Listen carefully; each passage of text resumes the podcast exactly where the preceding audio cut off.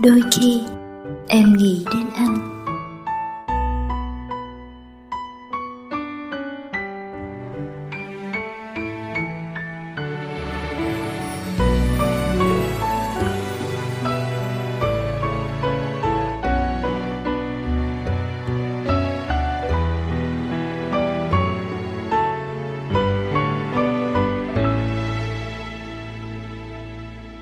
Cả xe ôm người mông mặt đỏ cây vì rượu.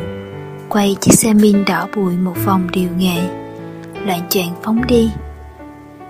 Cô gái xốc lại chiếc ba lô du lịch bám đầy bụi đường, Nhảy vội lên thuyền. Chiếc thuyền khẽ trên trao rẽ nước, Tiến vào vùng hồ mênh mông. Trên thuyền chỉ có tôi, Cô gái lạ kia và một ông lái thuyền khắc khổ núi tiếp núi quay kính vùng hồ này lại. Tự như ở một chốn nào đó tách biệt hẳn với thế giới ngoài kia, con thuyền trôi như chiếc lá giữa mặt hồ yên không gợn sóng. Trời đã dần về chiều, mặt trời đang rơi xuống đỉnh núi trước mặt. Bản làng với vài chục nốt nhà nằm trên sườn núi từ từ hiện ra trong ánh chiều rơi. Thuyền từ từ cập vào bờ chúng tôi phải băng qua một vườn hoa cải vàng lóc xóc nước để bước lên đường chính. Tôi trao đổi vài câu với cô gái đi cùng thuyền. Và biết cả hai cùng đặt chỗ nghỉ ở nhà ông trưởng bản. Ông lái thuyền làm lũi đi trước. Vài vác bó củi rều vừa vớt được trong lúc đi thuyền trên hồ. Đến một ngã trẻ, ông ta ra hiệu cho chúng tôi đi xuôi xuống con đường mòn hai bên đầy hoa dại. Ngôi nhà sàn rộng rãi có một khoảng trái sau quay về hướng hồ. Trên sàn phơi đầy những ngô. Ông trưởng bản hò hét vợ con dọn chỗ cho khách, Rồi mời chúng tôi ngồi tạm trong nhà uống trà. Thứ trà chát xít làm tôi thấy chóng mặt, Nhưng mau chóng tỉnh người sau một chuyến đi dài. Ông chỉ cho chúng tôi một góc nhà tối ôm Dăng đầy những tấm màn thổ cẩm, Chia ra từng khoảng nhỏ giữa mỗi khoảnh là một tấm đệm mỏng. Đó sẽ là chỗ nghỉ của chúng tôi đêm nay. Trời sập tối rất mau. Ăn cơm xong, cô gái mà bây giờ tôi biết tên là an, mượn chủ nhà cây đèn pin và rủ tôi đi dạo. Trời tối ôm, mảnh trăng mỏng treo trên bầu trời không đủ sáng để thấy mặt người đứng cạnh con đường le lói ánh đèn hắt ra từ những ngôi nhà thưa thớt hai bên. Chúng tôi đi trong yên lặng, chẳng hỏi han gì về nhau. Không nói ra, nhưng ai cũng muốn tôn trọng khoảng lặng hiếm hoi của người kia và của chính mình.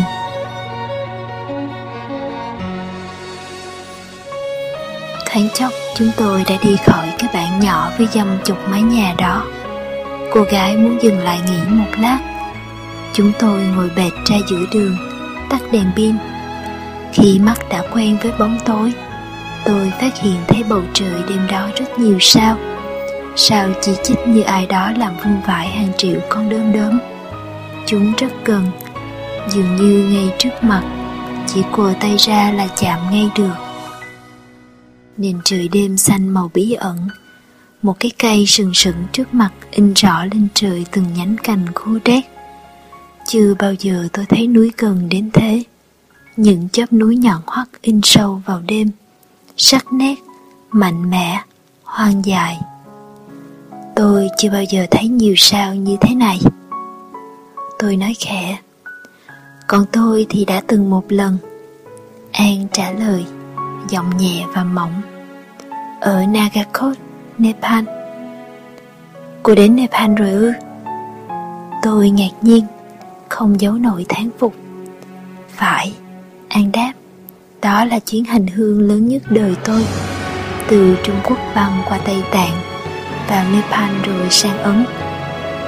Vậy rồi sao?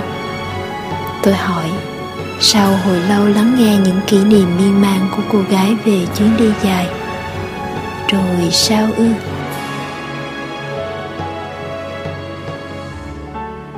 Tôi nghe cô gái khẽ cười, rồi tôi trở về. Ngỡ mình đã được những vùng đất ấy cảm hóa. Nhưng rõ ràng tất cả những điều còn lại, cho đến bây giờ chỉ là những mảng màu ám ảnh và một thứ cảm giác trống rỗng không thể diễn tả được. Tôi tự hỏi sau những chuyến đi, thật ra chúng ta vơi đi hay đầy lên? Tôi im lặng, không biết nói gì tiếng bánh xe nghiến trên cầu sắt dội vào núi đêm như một lạc đạn nã vào bóng tối. Tôi cố gắng hồi tưởng lại một hành trình của mình, một chuyến đi khắc cốt ghi tâm, nhưng vô vọng. An đứng dậy bảo tôi về thôi. Trên đường về, tôi và an trao đổi thêm một vài thông tin cá nhân. Cô làm cho một chương trình radio, mỗi ngày lựa chọn nhạc và viết lời dẫn chuyện cho chương trình phát sóng đêm khuya. Tôi thấy cái nghề của cô thật thú vị. Ít ra là so với tôi, một nhân viên it chán ngắt, làm việc cho một công ty luật. Suốt ngày chỉ đi sửa hết máy nọ virus, tới chặn máy kia không cho vào những trang mạng có nguy cơ. Và nếu có điều kiện đi ra nước ngoài du lịch, hẳn tôi cũng sẽ không bao giờ cho những địa danh như tây tạng, nepal vào danh sách lựa chọn của mình ví dụ như chuyến đi bà bể này là kỳ quặc lắm rồi. Tự dưng yên người yêu tôi đã sắp xếp mọi thứ cho một kỳ nghỉ ngắn. Rồi đột nhiên cô ấy phải đi công tác, nên bảo tôi đi thay, vừa biết đó đây, vừa đỡ phí tiền.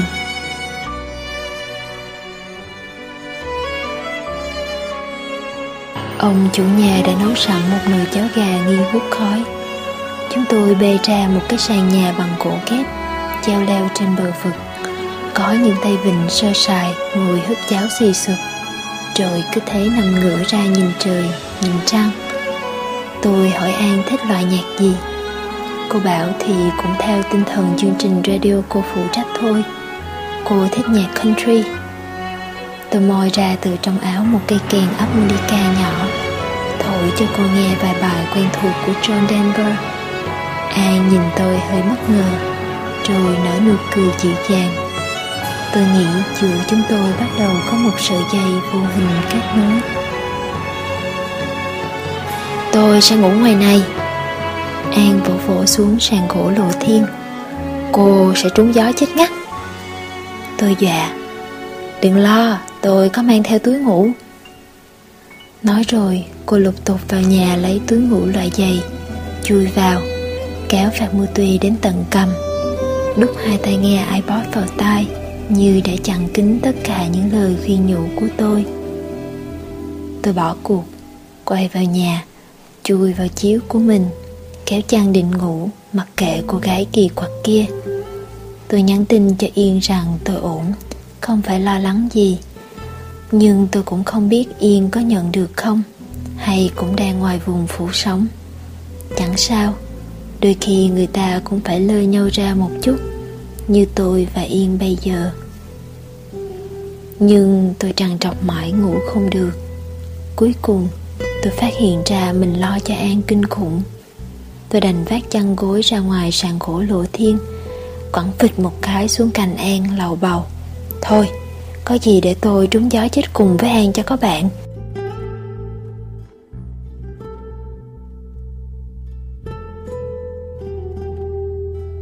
An giật mình, khẽ quay lại.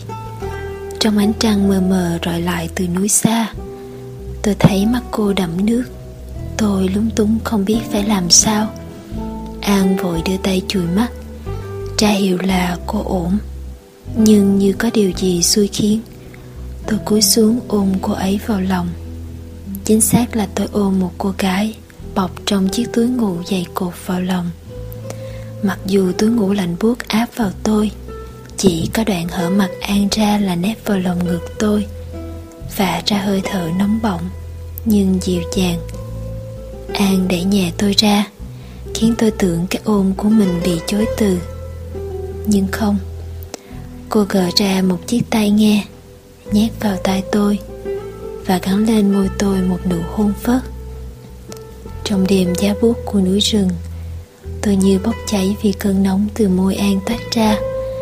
Một nụ hôn mà tôi không bao giờ chờ đợi. Một nụ hôn mà dù cho đến 10 kiếp nữa, tôi cũng sẽ không quên. An tụt nhẹ xuống, cúi đầu lên cánh tay tôi, vỗ nhẹ nhẹ vào vai tôi. Tôi hiểu ý nghĩa của cử chỉ ấy, nên chỉ nằm nguyên như thế và ôm an thật chặt.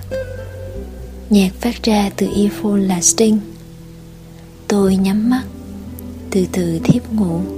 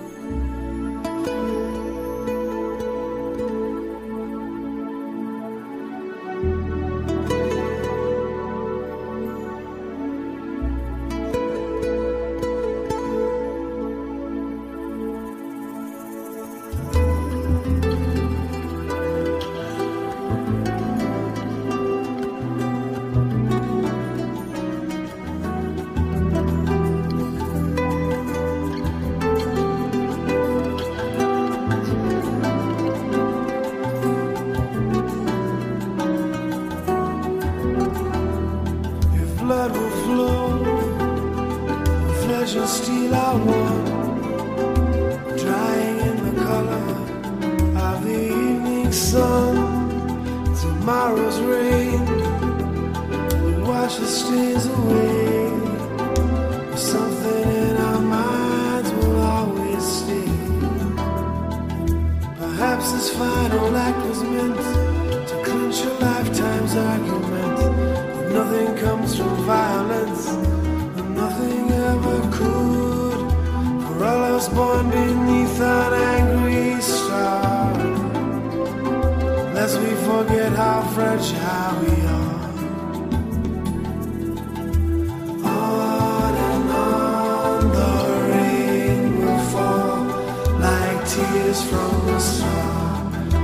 tears from the stomach.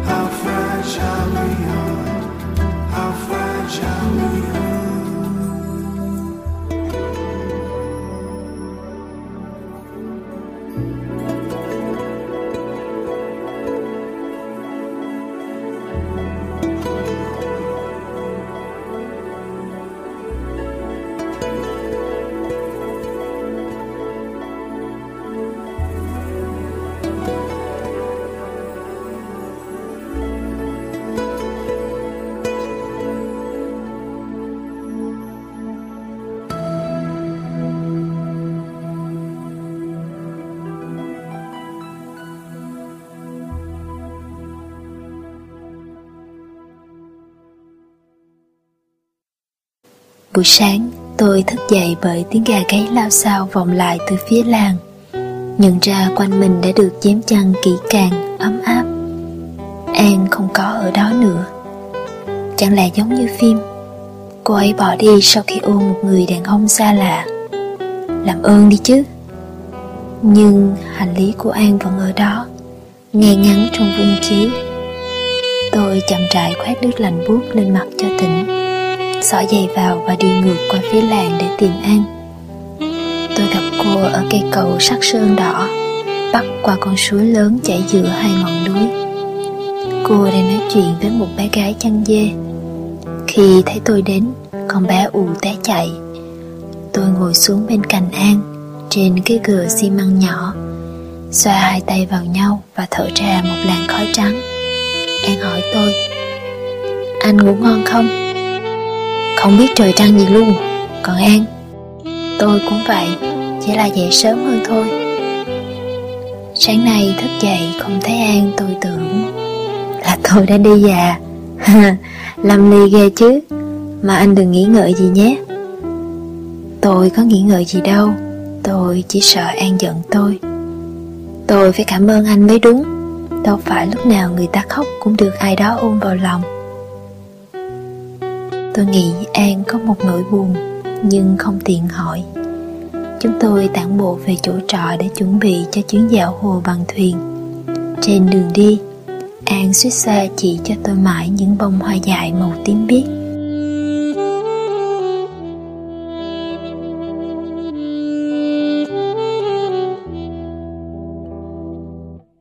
Chúng tôi chia tay nhau hai ngày sau đó, mỗi người một ngã.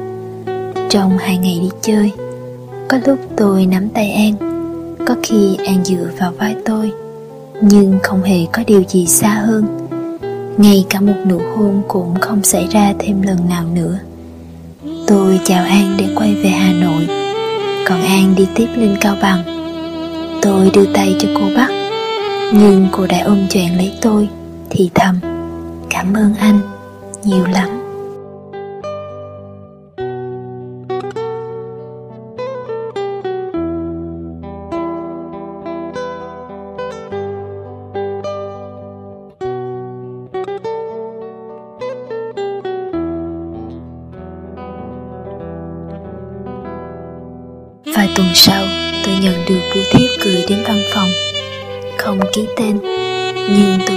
là An.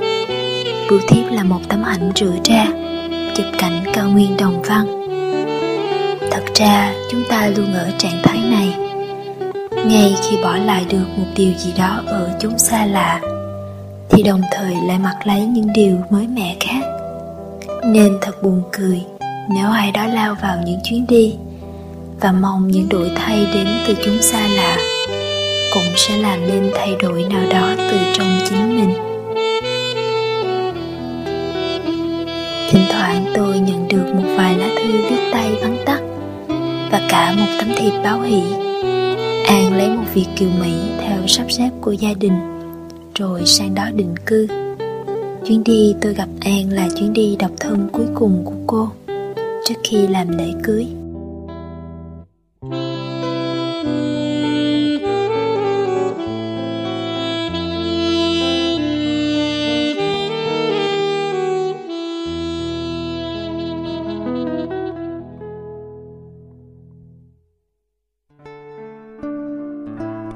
Đi một thời gian rất lâu. Tôi không còn nghĩ về An nữa. Tôi cứ yên Người yêu lâu năm Chuyển sang một chỗ làm mới. Một buổi chiều hè rảo bộ ngang qua văn phòng cũ. Chú bảo vệ kéo tay tôi lại nói Thỉnh thoảng có thư gửi đến cho cậu Tôi giữ đó chờ gặp thì đưa. Tôi cầm trên tay một chục tấm bưu thiếp gửi từ nhiều nơi Bắc Mỹ, Nam Mỹ, Tây Phi. Phía sau chẳng viết gì nhiều, Ngoài những câu giải thích thêm về hình ảnh trên tấm bưu thiếp. Và lúc nào cũng kết thúc bằng, Đôi khi em nghĩ đến anh An Không một dòng địa chỉ hay email Hay thứ gì cả dĩ liên lạc lại được. Tôi cất sắp bưu thiếp trong ngăn kéo bàn làm việc ở văn phòng để yên không nhìn thấy. Vài buổi chiều muộn khi đồng nghiệp đã ra về cả.